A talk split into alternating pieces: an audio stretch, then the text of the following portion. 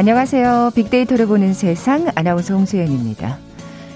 아, 코로나19 관련 브리핑 방금 듣고 오셨습니다. 스마트폰 알람에 눈을 뜨고 전화기를 켜는 것으로 하루를 시작하는 분들 참 많으시죠? 저도 사실 그렇습니다. 자, 2007년 스마트폰이 처음 세상에 나오고 어느새 혈액형처럼 어느 회사의 스마트폰을 선호하는지 또한 진짜 자신만의 캐릭터처럼 자리 잡게 된 것 같아요. 뭐 L사인지 I인지 S사인지 기타 등등 말이죠. 뭐 한번 한, 그래요. 한번 사용하기 시작하면 그 업체에 대한 뭐 특별한 애정이 없더라도 그냥 몇 년에 한 번씩 줄곧 다시 선택하는 경우 참 많죠. 익숙해지는 게 굉장히 무서운 것 같아요. 누군가 묻기라도 하면 시키지도 않았는데 장점을 얘기하곤 합니다. 그런데 이렇게 치열한 스마트폰 시장 큰 지각 변동이 찾아올 것 같죠. 한때 전 세계 3위를 차지할 정도로 잘 나갔던 한 국내 기업의 스마트폰 사업부가 해체된다는 소식이 전해졌는데요. 국내 시장을 넘어서 세계 스마트폰 시장 어떤 변화가 찾아올까요? 잠시 후 글로벌 트렌드 따라잡기 시간에 스마트폰 시장 관련 소식 자세히 살펴봅니다. KBS 제일 라디오 빅데이터를 보는 세상 먼저 빅퀴즈 풀고 갈까요?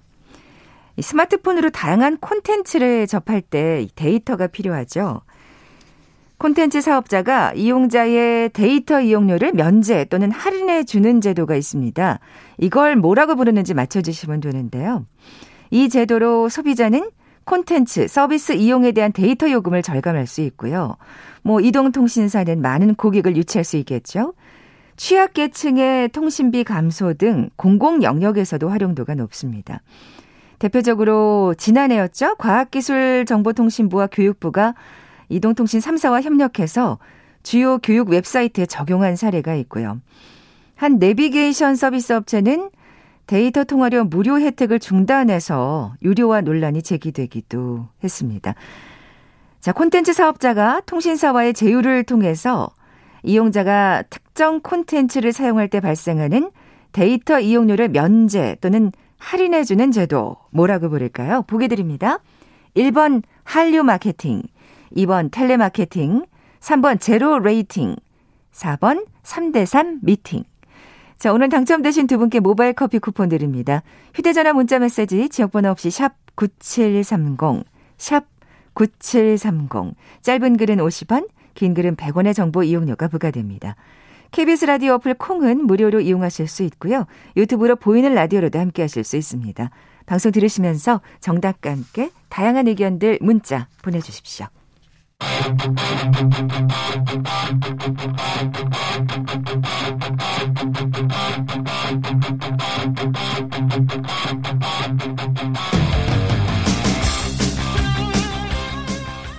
궁금했던 ICT 분야의 다양한 소식들 재미있고 알기 쉽게 풀어드리는 시간이죠. 글로벌 트렌드 따라잡기. 한국인사이트 연구소 김덕진 부소장, 또 서동환 연구원 나와 계세요. 안녕하세요. 네, 안녕하세요. 네, 안녕하세요. 네, 먼저 빅데맨 서동환 연구원님. 오늘은 어떤 빅데이터 사례 갖고 나오셨나요? 네, 어, 오늘 소개해드릴 사례는 뭐 키즈 디지털 엔터테인먼트 기업으로 뭐 애니메이션 같은 콘텐츠를 만들기도 하고, 그다음에 뭐 디지털 키즈 카페라고 해가지고 뭐 디지털 기술과 뭐 키즈 카페를 접목시킨 오. 그런 키즈 카페를 운영하는 업체입니다. 아, 이 키즈 카페 정말 아빠들한테는 천국입니다. 천국. 그렇죠. 정말 어 주말을 예, 행복하게 보낼 수 있는 아이를 풀어놓을 수 있는 너무너무 그렇죠. 행복한 곳인데 이 아이들의 에너지를 네. 감당하기가 사실은 그러니까요. 쉽지가 않으니까요. 네. 근데 디지털 기술과 키즈 카페를 접목시켰다. 음. 그것도 궁금해지네요. 네, 뭐 여기 그 어, 프로그램 중에 하나를 보면은 뭐 네. 그림에 색칠을 한 다음에 그거를 뭐 스캐너로 스캔을 하면은 그게 벽에 이게 그림이 떠다닙니다. 어, 저 봤어요. 너무 재밌어요. 아기가 그림을 이렇게 물고기 같은 거를 그려서 막 색칠을 해요. 그러면은 벽에 갑자기 정말 무지개 빛깔 물고기가 날아다니기도 어. 하고 네, 그런 것들 좀 요즘 많이 있죠. 하긴 뭐 요즘 아이들은 이 디지털과 떼려야 뗄 수 없는 네. 세대 아니겠습니까? 맞아요, 맞아요. 어, 어떻게 빅데이터를 이 키즈 카페에서 또 이용한 건가요? 네, 이 업체 같은 경우에는 뭐 2018년도에 처음 키즈 카페 사업에 뛰어들었는데 이때 전국에 키즈 카페만 약 2,300여 개가 있었다고 해요. 아, 이건 그렇게 보면 레드오션이라고 볼 수 있겠네요. 그죠? 그렇죠. 예, 예. 그리고 이때 막 경쟁이 엄청 치열해지고 있는 상황이었는데 음. 이때 처음으로 시장에 뛰어든 데다가 이제 막 매장 수를 빠르게 늘리다 보니까 아무래도 이제 고객 관리가 좀 어려웠고요. 그다음에 음. 오픈 초기에는 이제 어 고객 분류 없이 무차별적으로 이제 마케팅을 많이 하다 보니까 아무래도 비용도 많이 들고 그다음에 뭐 초반에 오픈한 특정 매장 같은 경우에는 이 처음에는 고객이 굉장히 많았는데 시간이 지날수록 이제 고객이 줄어들다 보니까 아무래도 매출이 좀 줄겠죠. 이런 걸 왜 시쳇말로 네. 오픈빨 뭐 이렇게 얘기하잖아요. 그렇죠. 그런 것도 있고 이제 저도 이제 키즈 카페를 같이 가 보면 사람 많고 막 이러니까 관리 안 되기 시작하면 아 또 이제 아이들 경험이다 보니까 한번 좀이 실망하면 가기 싫고 막 이런 부분도 있더라고요. 그러니까 한번 또 그렇게 이미지가 나빠지면 네. 굉장히 또 걷잡을 수가 없겠네요. 맞아요, 맞아요. 예. 네, 그래서 이런 뭐 전체 매장의 고객 관리라던가 아니면은 뭐 특정 매장, 매장의 매출 증대를 위해서 고객의 특성을 파악하고자 어. 데이터를 이용을 한 겁니다. 고객의 특성을 이제 빅데이터를 이용해서 파악했네요. 네, 맞습니다. 구체적으로 어떤 방법을 썼나요? 어, 일단 고객들이 뭐 얼마나 자주 방문을 하는지, 그다음에 뭐 방문했을 때 돈은 얼마나 쓰는지, 또 뭘 사 먹는지 음흠. 이런 걸 알아본 거예요. 뭐 이 업체가 빅데이터를 이용을 해서 분석을 할 때 뭐 A, B 두 개의 지점이 있었는데요. 먼저 각각 지점의 고객들을 어, 방문 빈도에 따라서 네 개의 그룹으로 음. 분류를 했습니다. 뭐 1, 2주에 한 번 이상 오는 그러니까 뭐 자주 와주시는 분들을 뭐 단골 고객, 음흠. 그다음에 뭐 한 달에 한 번은 그래도 꾸준히 와주시는 뭐 지속 고객, 그다음에 뭐 2, 3개월에 한 번씩 가끔씩 오는 뭐 이탈 위험 고객, 그다음에 뭐 한번 오고 그다음에는 안 오는 뭐 일회성 네네. 방문 고객 뭐 이렇게 네 개의 그룹으로 분류를 하고 그다음에 각 그룹의 특징을 음, 봤는데요. 굉장히 세심하게 분류했네요. 네, 저는 거의 뭐 맨날 이탈 위험 고객일 것 같긴 한데. 네. 예. 예. 네, 근데 뭐 재밌는 게 이게 방문 빈도수로 이제 그룹을 나눴잖아요. 그 다음에 이제 1회 방문 시에 돈을 쓰는 그러니까 음. 평균 지출액을 봤는데 이거는 오히려 방, 방문 빈도와 반대로 어허. 자주 안 올수록 안 오는 고객일수록 돈을 더 많이 쓴다는 어, 재밌네요. 결과가 나왔습니다. 예, 예.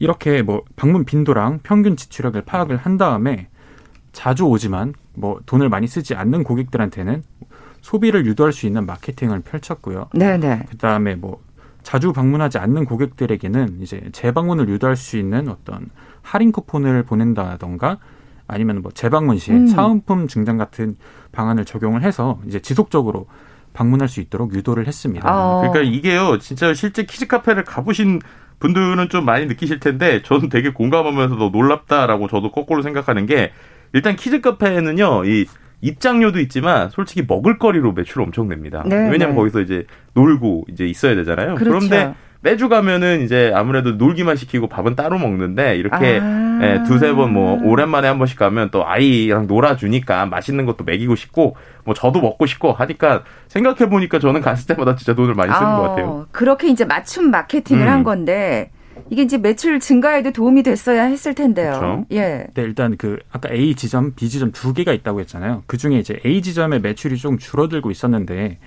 어 그래서 일단 매출 데이터를 한번 살펴봤어요. 그랬더니 뭐 키즈 카페도 방금 부소장님께서 음. 말씀 해주신 것처럼 뭐 음료라던가 간식, 그다음에 뭐 간단한 식사류 이런 것들도 있잖아요. 근데 아무래도 키즈 카페는 좀 어린이들을 위한 장소이다 보니까 이 업체도 어린이들 음식을 되게 다양한 종류를 준비를 해놓고 어른 음식은 상대적으로 조금 적게 음, 준비를 했는데 그렇겠죠. 그렇게 생각하게 되죠, 상식적으로. 예. 네, 근데 실제 판매 내역을 보니까 어른 음식들의 판매가 훨씬 많았다는 거예요. 아. 아, 막 공감이 막 되고 있어요. 어, 알겠어요. 예, 예. 이게 아무래도 애들은 놀기 바빠가지고 예. 그렇게 많이 먹지는 맞아요. 않는데 감자튀김 시켜놓고 좀 먹어라 이러면은 아. 먹지라고 매달 뛰어다니고 있단 말이에요. 그리고 또 아이들 거 따로 준비해 오시는 부모님들도 꽤 맞아요. 많죠. 예, 예. 네, 그리고 뭐 이제 근데 같이 간 뭐 어머니나 부모 보호자 보호자 같은 경우에는 이제 기다리면서 음. 뭐 음료 한 잔씩도 그렇죠. 하고 당연히 뭔가를 네. 심심하니까 입에 예 넣게 되죠. 두 시간 예. 내내 가만히 있기 힘듭니다. 그러니까요. 예. 그리고 뭐 입장권에 음료가 포함되어 있는 경우도 있다는데 이게 또 한 잔만으로는 부족할 수도 음. 있잖아요. 음. 그리고 또 뭐 네 살 다섯 살 어린이 어린아이들 같은 경우에는 뭐 같이 놀아주기도 해야 하긴 하는데 조금 큰 아이들 같은 경우에는 이제 친구들끼리 놀아라 이렇게 두고 그다음에 뭐 어머니들끼리 뭐 같이 음료를 마시면서 그렇죠. 수다를 떤다던가 예, 예. 아니면 뭐 휴식을 취하기도 하잖아요. 그러다 보니까 이런 결과가 나왔다고 볼 수가 있겠습니다. 네, 네. 그럼 이제 어른용 먹을 거리를 좀 추가해야 되겠는데요? 그렇죠. 예. 그래서 이제 이 분석 결과를 바탕으로 어른들이 뭘 좋아하는지 그런 음식거리들을 추가를 하고 그 다음에 어른들이 쉴 수 있는 휴식 공간도 야. 따로 마련을 해줬다고 하고요. 예, 예. 그다음에 그 외에도 뭐 날씨에 따른 뭐 매출 변동 등 이런 거를 분석을 해가지고 마케팅에도 이용을 했다고 합니다. 그러니까 네. 이게 확실히 데이터 보면은 확실히 나오는 게 저의 어떤 경험들을 생각을 해보니까 음. 키즈 카페인데 제 머릿속에 저희 동네에 있던 키즈 카페의 포지션은 아메리카노 맛집이었어요. 아. 참 거기 커피가 맛있더라고요. 이게 어. 그런 식으로 부모님들끼리도 뭔가 정보를 네. 공유하시는 거죠. 그러니까요. 그렇게 네. 해서 거기 가면은 이제 맛있는 거 먹고 커피도 맛있고 막 이런 건데 아 이게 이렇게 데이터에 나온다는 게 참 재밌네요. 어쨌든 뭐 음. 아이들을 위해서 키즈 카페를 가는 거지만 그렇죠. 어쨌든 선택의 그 칼날은 네. 칼자루는 사실 부모님들이 쥐고 계시는 거라서 결과 어떻게 나왔습니까? 예. 네, 이제 뭐 결과를 보면은 A, B 두 개의 지점 모두 재방문 고객 수가 증가, 증가하는 결과를 예. 얻었고요. 게다가 이제 매출 증대를 노렸던 A 지점의 경우에는 이게 2019년도에 있던 사례인데 어 10월에는 9월 대비 매출이 14%가 증가를 했고 11월에는 어 10월 대비 15%의 야. 상승이 있었다고 합니다. 음흠. 꾸준히 증가했던 거죠. 네, 네. 그래서 이제 어떻게 보면 이제 빅데이터 분석을 통해서 이루고자 한 목표를 어느 정도 달성했다고 볼 수가 있을 것 같아요. 네, 네. 근데 뭐 이제 사실 코로나 이후에 그 다른 업종과 마찬가지로 키즈 카페의 매출도 상당히 아. 큰 폭으로 줄었다고 하는데 여기는 직격탄을 맞았죠, 사실은. 네, 예. 그래서 이제 뭐 하루 빨리 코로나가 종식이 돼서 아이들도 이제 마음껏 뛰어놀고 키즈 카페 운영하시는 분들 얼굴에도 미소가 그러니까요. 돌아왔으면 하는 바람이 그러니까요. 있습니다. 뭔가 이렇게 좀 정상화되면 어 제가 볼 때는 무조건이 부모님들을 위한 힐링 음식들, 힐링 코스들 갖다 놓으면 네, 엄청나게 돈을 쓸 것 같습니다. 아니, 저만 해도 아, 제발 좀 아이 데리고 에너지 좀 쓰게 하고 싶은데 괜히 불안해서 못 가고 있는데 만약 좀 괜찮아진다 네, 이러면은 네. 정말 그래야죠. 먹을 걸로 많이 쓸 것 같네요. 그러니까요. 네. 본인들을 위해서 어머님, 부모님들 아, 본인들 우리도 수고했다라고 하면서 그런 거죠. 뭐. 예, 진짜 이렇게 빅데이터까지 활용을 해서 네. 사실은 정말 매출 증대를 꾀하고자 했는데 지금 굉장히 힘드시잖아요. 그렇죠. 이 빅데이터를 제대로 활용할 날이 빨리 왔으면 좋겠습니다. 네. 자, 이제 우리 부소장님 차례인데 네. 오늘 정말 사실 진짜 궁금하고 또 우리의 일상생활과 너무 관련이 있는 스마트폰 얘기를 그렇죠. 해주신다고요. 네, LG전자가 공식적으로 이제 스마트폰 사업부를 해체를 했습니다. 그러니까요. 은근 이 L사의 폰에 되게 매니아, 관심층 이런 분들이 많으세요. 저는 사실 네. 롤러블 폰까지는 좀 만들고 그러니까. 어떻게 정리를 했으면 좋겠다는 생각했었거든요. 아, 저도 그게 너무 아쉬워요. 네. 이런 말이죠. 상소문 폰이라고 우리가 부르는 옆으로 이렇게 쫙 필 수 있는 이런 아 이게 과연 어떻게 나올까? 예, 이게 참 기대를 아, 했었는데 아, 예, 이거를 예. 못해서 참 안타깝긴 해요. 어, LG전자가 이제 지난 5일 스마트폰 사업을 안전히 호태기로 최종 결정했고요. 엘사가 이제 처음으로 휴대폰을 95년부터 만들었습니다. 그러니까 오래된 역사죠. 그때 어, 이름이 뭐였죠? 화통입니다. 야, 화통. 맞아요. 기억나요. 네. 기억나요. 예. 그러니까요. 화통이라는 전화를 이제 시작으로 26년 동안 달려왔는데 이제 정리를 한 것이고요. 어, 예전에 생각해 보면 이 엘사에서 정말 마케팅을 잘하거나 우리 머릿속에 기억나는 어, 폰들이 있어요. 예를 들면 초콜릿 폰. 예, 뭐 롤리팝 뭐 아니면은 뭐 아, 예, 또뭐 이렇게 명품과 함께한 프라다폰 뭐 이런 식으로 예, 예. 정말 이제 이른바 피처폰이라고 부르는 스마트폰이 오기 전에는 이 엘사의 인기가 엄청났습니다. 아, 디자인을 참 예쁘게 뽑았었던 그렇죠. 같아요. 그리고 뭐 예. 광고도 뭐 연예인들이나 노래도 뭐 만들고 여러 가지를 좀 잘했었죠. 야, 그러고 보니까 그 네. 초콜릿폰은 소녀시대가 선정했었죠. 아, 그럼요. 그리고 롤리팝 같은 경우는 제가 알고 있기로 그 빅뱅이었나요? 그래서 뭐 롤리 롤리 롤리팝 그러니까 이렇게 예. 그 요즘은 사실은 핸드폰 광고에 그렇게 유명인들이 등장하는 광고가 없는데 그렇죠, 그렇죠. 그때 당시에는 정말 제일 핫한 음. 연예인들이 꼭 예, 핸드폰 광고를 찍었었어요. 그러니까요. 예. 이게 확실히 그만큼이나 26년이라고 하는 오랜 역사를 지녔고 또 음. 우리나라에서 항상 top2 뭐 전 세계에서는 세계 3위를 차지할 정도로 잘 나갔던 이 L전자의 스마트폰 사업부가 해체가 된 것이죠. 네. 그래서 이제 어 우리가 얘기했던 정말 멋진 폰들을 많이 갖고 있었던 이곳이 이제 추억 속에 좀 남게 되는 이런 상황이라고 볼 수 있을 것 같습니다. 참, 예, 이게 이렇게도 되는군요. 네. 어, 정말 그 사실 스마트폰에 대해서 잘못 선택하는 바람에 이게 이렇게 된 거잖아요. 그렇죠. 네. 그러니까 이게 참 우리는 항상 옆에 있으니까 뭐 잘 나가는 거 아니야라고 생각할 수 있는데 안에서는 참 어, 이렇게 표현하면 골머리를 썩었다 아니면 속이 아팠다 뭐 이렇게 표현할 수 있을 것 같아요. 왜냐하면 음. 스마트폰 사업이 2015년 2분기부터 지난해 4분기까지 23분기 연속 적자였습니다.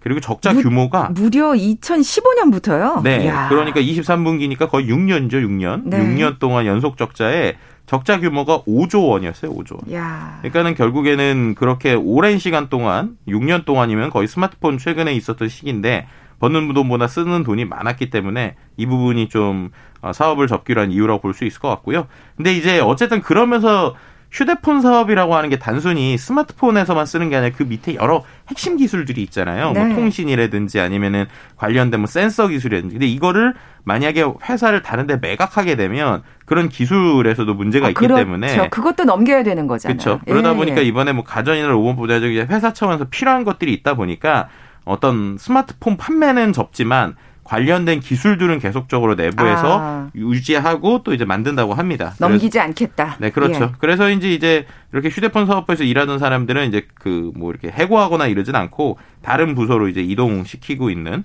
아, 선택과 집중을 통해서 향후에 이제 엘사의 그 전사 사업 포트폴리오를 개선하겠다라고 지금 발표한 상황이라고 볼 수 있을 것 같습니다. 그렇군요. 예.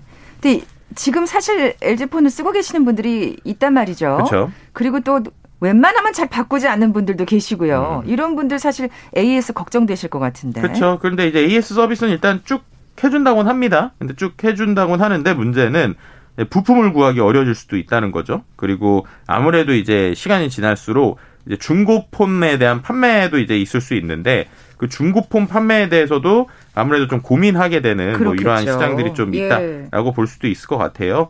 어, 이제 이러다 보니까 인력 재배치와 함께 기존 소비자에 대한 뭐 사후 지원이 있긴 하지만 또 이제 한 가지 걱정은 스마트폰이라고 하는 게 단순히 껍데기 그러니까는 어떤 하드웨어만 중요한 게 아니라 또 이제 소프트웨어 그러니까 그 안에 들어가는 운영 체제나 이런 게 좀 중요하잖아요. 지금은 그게 더 중요하게 됐죠. 그렇죠. 예. 근데 이제 이런 부분에 있어서 업그레이드가 되면 업그레이드가 될 때 과연 이 지금 철수한 전화기에 대해서 언제까지 기술을 이제 보존해 줄 것인가 아. 이게 이제 제일 걱정이에요. 그래서 이런 부분들 때문에 말씀드린 대로 어 이제 중고로 이 판매되는 시장에서는 뭐 LG L사의 이제 가격이 좀 내려가는 것이 아닌가 뭐 이런 얘기를 나오고 있는 상황인데요. 어쨌든 간에 지금 회사 차원에서는 어 관련된 서비스를 유지할 거고 AS 쪽에서 대해서는 인력을 유지시키겠다. 그래야죠. 네, 뭐 예, 지금 이야기하고 있는 상황이라고 볼수 네. 있을 것 같습니다. 뭔가 이렇게 직원 수를 좀 줄이더라도 다른 네. 곳으로 보내더라도 이걸 아예 없앨 수는 없는 상황이네요. LG로서도. 그렇죠.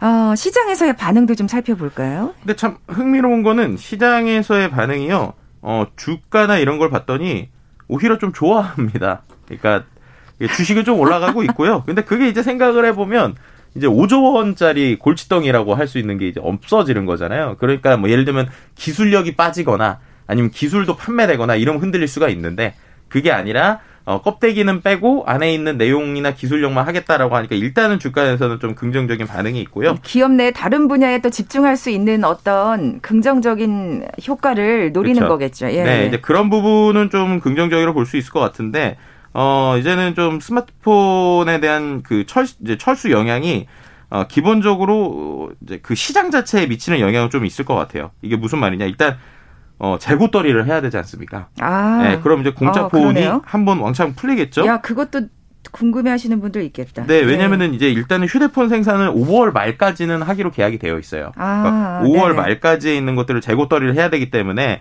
이른바 공짜 폰이 많이 풀릴 수 있다라는 게 이제 특징적으로 볼 수 있을 것 같고요. 어, 이제 이러한 휴대폰 사업 철수설이 나오고 나서 그다음에 이통 3사에 있는 재고를 털어내기 위해서 지금도 지원금을 많이 넣고는 있다고 하는데 여전히 이제 더 풀어야 되다 보니까 한동안에는 일단은 그 엘사의 폰이 좀 이제 많이 풀리지 않을까라고 지금 생각하는 음. 부분이 있고요.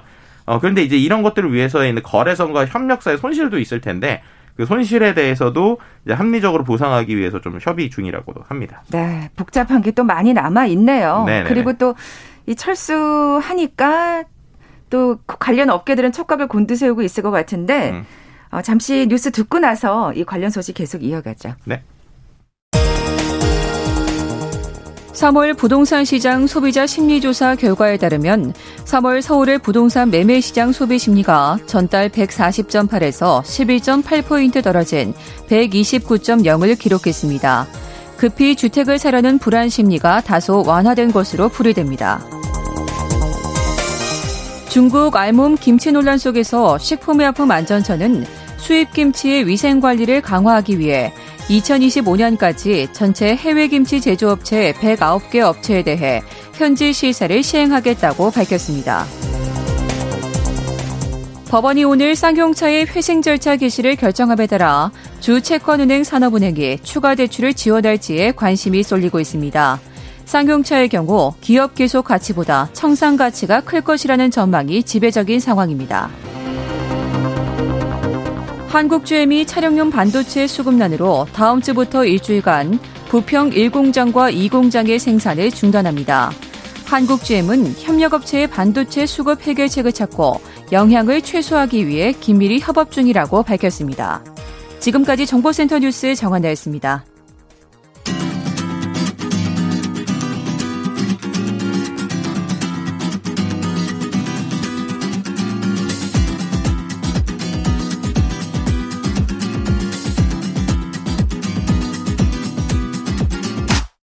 KBS 일라디오 빅데이터로 보는 세상. 네, 글로벌 트렌드 따라잡기 함께하고 계신 지금 시각 11시 32분 막 됐습니다. 김덕진 부소장님, 네. 빅퀴즈 다시 한번 내주세요. 네, 스마트폰 사용할 때 데이터 요금 좀 부담스러우신데요. 콘텐츠 사업자가 이용자 데이터 이용료를 면제하거나 할인해주는 제도를 맞춰주시면 됩니다. 힌트를 좀 드리자면요. 아까 우리가 지금 스마트폰 얘기하고 있잖아요.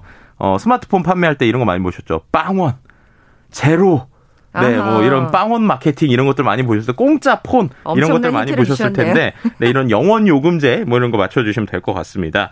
아, 1번 한류 마케팅, 2번 제, 텔레 마케팅, 3번 zero rating, 4번 3대 3 미팅. 네, 오늘 당첨되신 두 분께 모바일 커피 쿠폰 드립니다. 정답 아시는 분들 저희 빅데이터로 보는 세상 앞으로 지금 바로 문자 보내 주십시오.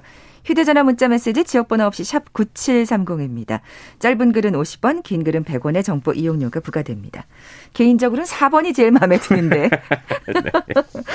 아, 자, 네. 네. 스마트폰 얘기를 다시 넘어가 볼게요. 음. 뭐 관련 업계들도 가만히 있을 수 없잖아요. 아, 그럼요. 예. L사에 이제 스마트폰이 없어진다 그러면 다른 데선 수요를 가져와야 되니까. 그렇죠. 일단은 우리나라 1등인 삼성 S사 같은 경우에는 보상 판매할 때 원래 본인들 스마트폰만 했거든요.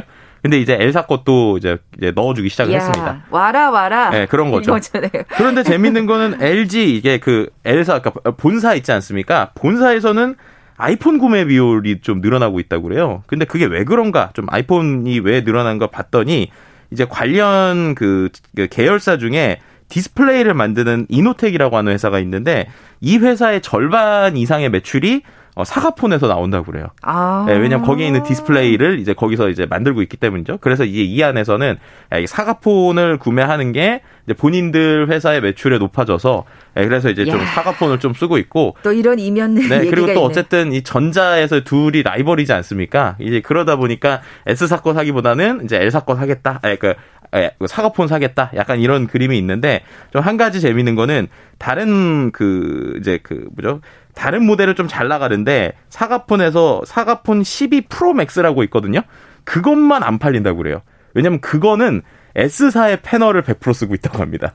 야, 네. 진짜 대단한 직원들이신데요. 네, 그렇죠. 그래가지고 이제 본인들 회사의 패널을 쓰는 걸로 사과폰을 좀 많이 구매하는 뭐 이런 좀 패턴들이 좀 최근에 나오고 있다고 합니다. 아이고 참 또 재미난 뒷면의 얘기였습니다. 네네.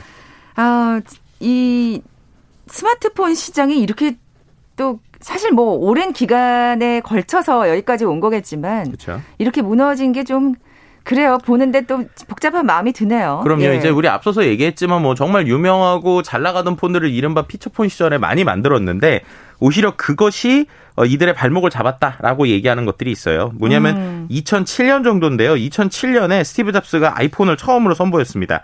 이제 그때 그때 만들던 많은 수많은 피처폰 회사들이 선택을 했었어야 됐어요. 우리가 이런 스마트폰 연구를 할 것이냐, 아니면 기존에 있었던 전화기들을 그냥 폴더 같은 걸 잘 만들까? 이런 고민이 있었는데 그때 이제 S전자에서는 잘 나가던 이제 그 피처폰 시리즈를 접고 그리고 이제 갤럭시라고 하는 스마트폰을 내놓기 시작을 했죠. 처음엔 욕을 엄청 먹었습니다. 근데 이제 이 두 번째, 세 번째 모델부터 좀 괜찮은 것들이 나서 음. 지금의 상태가 있었고 그런 과감한 참 혁신과 선택이 필요할 때가 그쵸. 있어요. 네, L사 예. 같은 경우에는 워낙 그때 이제 피처폰이 잘 나가던 시절이라 스타트가 늦었어요. 그래서 처음에는 이런 스마트폰이 찻잔 속의 태풍이다, 태풍일 것이다라고 생각했던 모 컨설팅 회사의 좀 제안을 받아서 몇 년이 좀 늦어진 게 결국에는 첫 단추부터가 스타트가 늦어졌다고 볼 수 있을 것 같고요. 그 컨설팅 회사가 진짜 밉겠네요. 그러니까요. 근데 이제 그때 생각해 보면 노키아라든지 뭐 블랙베리 뭐 이런 식으로 그때 잘 나갔던 회사들이 있거든요. 그 회사들도 결국엔 이 스마트폰의 전환에서 늦어져서 그 회사들은 그 이후에 되게 빠르게 좀 회사에서 사라졌고요. LG와 똑같은 선택을 했던 거죠. 네, 예. 그래도 엘사 같은 경우는 그 기술력을 갖고 지금까지 좀 만들어 왔다는 게 좀 의미 있었다라고도 볼 수 있을 것 같습니다. 네, 네. 어, 사실 가장 지금 좋은 기업은 S 아니에요? 네, 솔직히 그렇습니다. 예, 왜냐면은 예. 이게 글로벌적으로 볼 때는 중국 폰 시장이 그 중저가 시장을 좀 많이 잡고 있는데요. 국내 같은 경우에는 중국 폰이 거의 발을 못 붙이고 있어요. 그렇다면 이제 우리의 선택은 S 아니면 L이죠. 그러니까 사과폰을 쓰시는 분들 말고 기본적으로 안드로이드 쪽을 쓰시는 분들은 어 이제 이게 서비스라는 게 한 번 쓰기 시작하면 계속 익숙해지기 때문에 저도 안드로이드에 같이 익숙해진 네, 안드로이드 쪽에 있는 분들이 iOS로 넘어가기는 쉽지가 않아요. 반대로 iOS 쓰시는 분들이 안드로이드로 넘어오기가 또 쉽지도 않거든요. 그렇다면 안드로이드 중에 골라야 되는데 우리나라 사람들이 중국 폰을 선호하지 않으면 3, S 아니면 L, L인 거죠. 그럼 근데 L이 없어졌다. 뭐 이렇게 하면 이제 S사에서는 국내 점유율이 당연히 높아질 수밖에 없고 최근에 이제 중저가 시장도 S사가 많이 노리고 있기 때문에 네. 그 부분에 있어서 L사의 좀 어, 수요들이 흡수될 것으로 좀 보여지는 상황입니다. 그러니까 또 지금 공격적인 마케팅을 하는 거겠죠. 아, 앞서 아, 그럼요, 말씀하신 그럼요. 것처럼. 네, 맞습니다. L사의 그 전화기를 갖고 와도 네. 보상해주는. 네, 그러니까요. 예. 근데 이게 전 세계적으로 볼 때는 약간 좀 아쉬운 부분은 있어요. 아, 그러니까, 왜냐하면 지금 우리나라에선 지금 중국폰 수요가 없다고 하셨지만, 야, 네. 전 세계적으로는 엄청나던데요. 아, 그럼요. 예. 이제 우리나라에선 특히 뭐 우리나라에서는 좀 특별히 외산폼의 무덤이라고 불릴 정도로 국내 기업을 선호하지만 전 세계적으로 볼 때는 이 중저가 시장에서 중국이 상당히 이제 많은 걸 차지를 하고 있죠. 근데 좀 미국 시장에서 보면요. 어쨌든 우리나라, 그러니까 엘사 같은 경우가 지난해 미국 스마트폰 시장에서 3위였습니다. 그러니까는 음. 어 이제 S전자 그다음에 어 사과폰 그다음으로 3위 14.7%로 엘사가 어쨌든 중국 회사들을 위에 있었거든요. 근데 이 14.7%의 점유율이 어 이제 그 엘사가 철수하면 이게 S사로 넘어오기보다는 이 중저가 시장이기 때문에 이제 중국 시장들이 여기서 좀 클 수 있는 이런 부분들이 있어요. 그게 합리적인 추론인 것 같아요. 네. 그리고 또한 예. 가지는 북미 시장 자체가 원체 원래 이 사과폰을 많이 쓰는 그렇죠. 지역이다 보니까 예. 아예 이기에 고가를 쓸 거면 iOS로 넘어가겠다. 뭐 이런 식의 부분들이 있다 보니까 이 부분에서 좀 아쉬운 부분이 있을 수 있을 것 같고요. 그리고 이통사 입장, 그러니까 이동통신사 입장에서도 이 단말기를 만드는 회사들이 좀 적어지게 되면 아무래도 교섭력에 있어서 좀 파워가 떨어지게 됩니다. 그러니까 그렇겠죠. 예를 들면은 새로운 기기가 출시됐을 때 어, S, 그러니까 우리가 알고 있는 우리나라 통신 3사가 있잖아요. SK, KT, LG한테 어디에 물건을 줄 것이냐. 라고 하는 측에서 이제 S사의 힘이 더 세질 수가 있는 음, 것이죠. 음. 이러다 보니까는 어 뭐 향후 이런 것들이 뭐 가격 상승으로 이어지는 것이 아니냐 뭐 이런 고민들도 있긴 한데 아. 일단은 뭐 글로벌 시장에서 거의 가격이 비슷하기 때문에 그 정도까지 영향은 오지 않을 것이다 뭐 이런 얘기들이 좀 나오고 있는 상황이기도 합니다. 네, 어쨌든 저로서는 참 rollable 폰을 바로 보지 못한다는 아, 게참 아쉽네요. 네. 네. 글로벌 트렌드 따라잡기 한국인사이트 연구소 김덕진 부소장과 함께했습니다. 고맙습니다. 네, 감사합니다. 오늘 비퀴즈 정답은 3번 zero rating이었죠. 모바일 커피 쿠폰 받으실 두 분입니다. 세상이 너무 빠르게 변하고 있다는 걸 실감하게 되네요. 그죠? 스마트폰 시대도 얼마 안 된 것 같은데 말이죠. 우리 기업들 화이팅입니다 하시면서 8245님 정답 보내주셨고요. 저도 제로 레이팅을 이용하고 있습니다 하시면서 3288님 정답 보내주셨습니다. 두 분께 선물 보내드리면서 물러갑니다. 빅데이터로 보는 세상 내일 뵙죠. 고맙습니다.